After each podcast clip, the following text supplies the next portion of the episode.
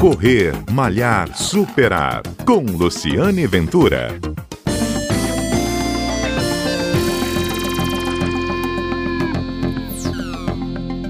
Olá, este é o Correr Malhar Superar e no capítulo de hoje, o último da nossa série sobre as regras para a realização das corridas, nós vamos ouvir o presidente da Federação Capixaba de Atletismo sobre como devem funcionar os pontos de hidratação.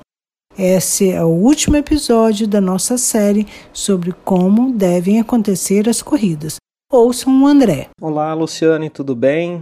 Eu sou André Chique, presidente da Federação Capixaba de Atletismo. Eu vim falar um pouco sobre a liberação dos eventos, né, mais específico, né, os eventos de corrida de rua, trilha e montanha.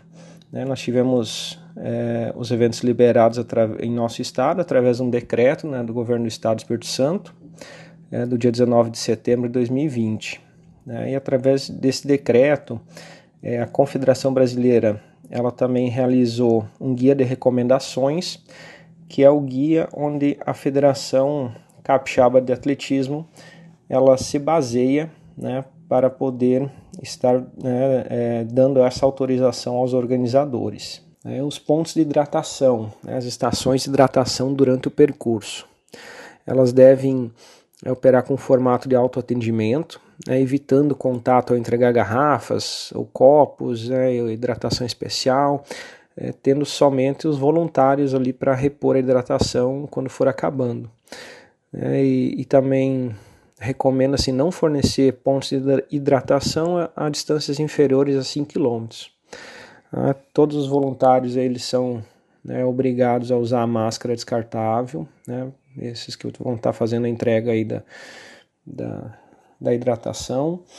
Ah, na área de chegada, somente o pessoal essencial deve permanecer nessa área, isso é muito importante, né? Porque na chegada geralmente é é que as pessoas estão esperando, né? Os seus familiares.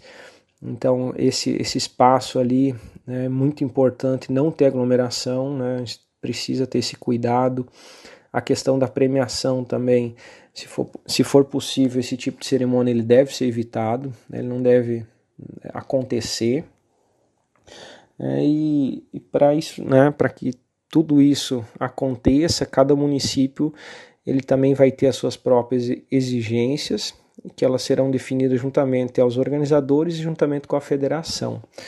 É, então, mesmo é, às vezes ele tomando todos esses cuidados, é, autorização final para a realização dessa competição corresponde, é, corresponde às autoridades competentes em cada região. Né? Então, para isso, todas essas medidas obrigatórias estabelecidas em todos os momentos, elas devem ser consideradas. Né? É muito importante isso. Né? Nós acreditamos aí que ah, em outubro né, já comece a ter alguns eventos. É, alguns organizadores já estão trabalhando para isso, né, e nós cremos aí num breve retorno. Claro que é muito importante né, a responsabilidade social de cada pessoa.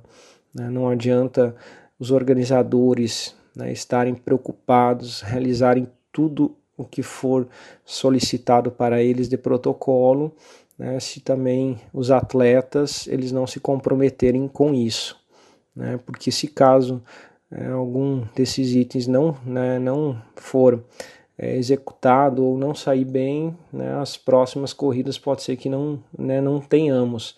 Então é muito importante né, o, o atleta ele ler o regulamento, né, ele estar ciente, ele se comprometer, ele usar a máscara no local ideal, né, ele, ele seguir todos os protocolos necessários para que nós tenhamos mais de um evento e não apenas um evento né, e depois devido à negligência de muitos né, poder, poderá acabar não tendo outros eventos. Então nós gostaríamos né, que, é, que todos tivessem essa compreensão né, para que a gente possa ter um sucesso na volta dos eventos, principalmente nas corridas. Tá bom? Um grande abraço né, e desejo aí a todos um ótimo dia. Tchau, tchau. E se você não conseguiu acompanhar os episódios dessa série sobre as regras da Confederação Brasileira de Atletismo e as regras aqui da Federação Capixaba de Atletismo para a realização das corridas, a volta das corridas de rua e as corridas de trilha, você pode acompanhar no site da CBN Vitória, cbnvitoria.com.br ou também na sua plataforma de podcast preferida. É só digitar correr, malhar, superar. Eu sou Luciane Ventura e a gente tem sempre um encontro aqui. Até lá!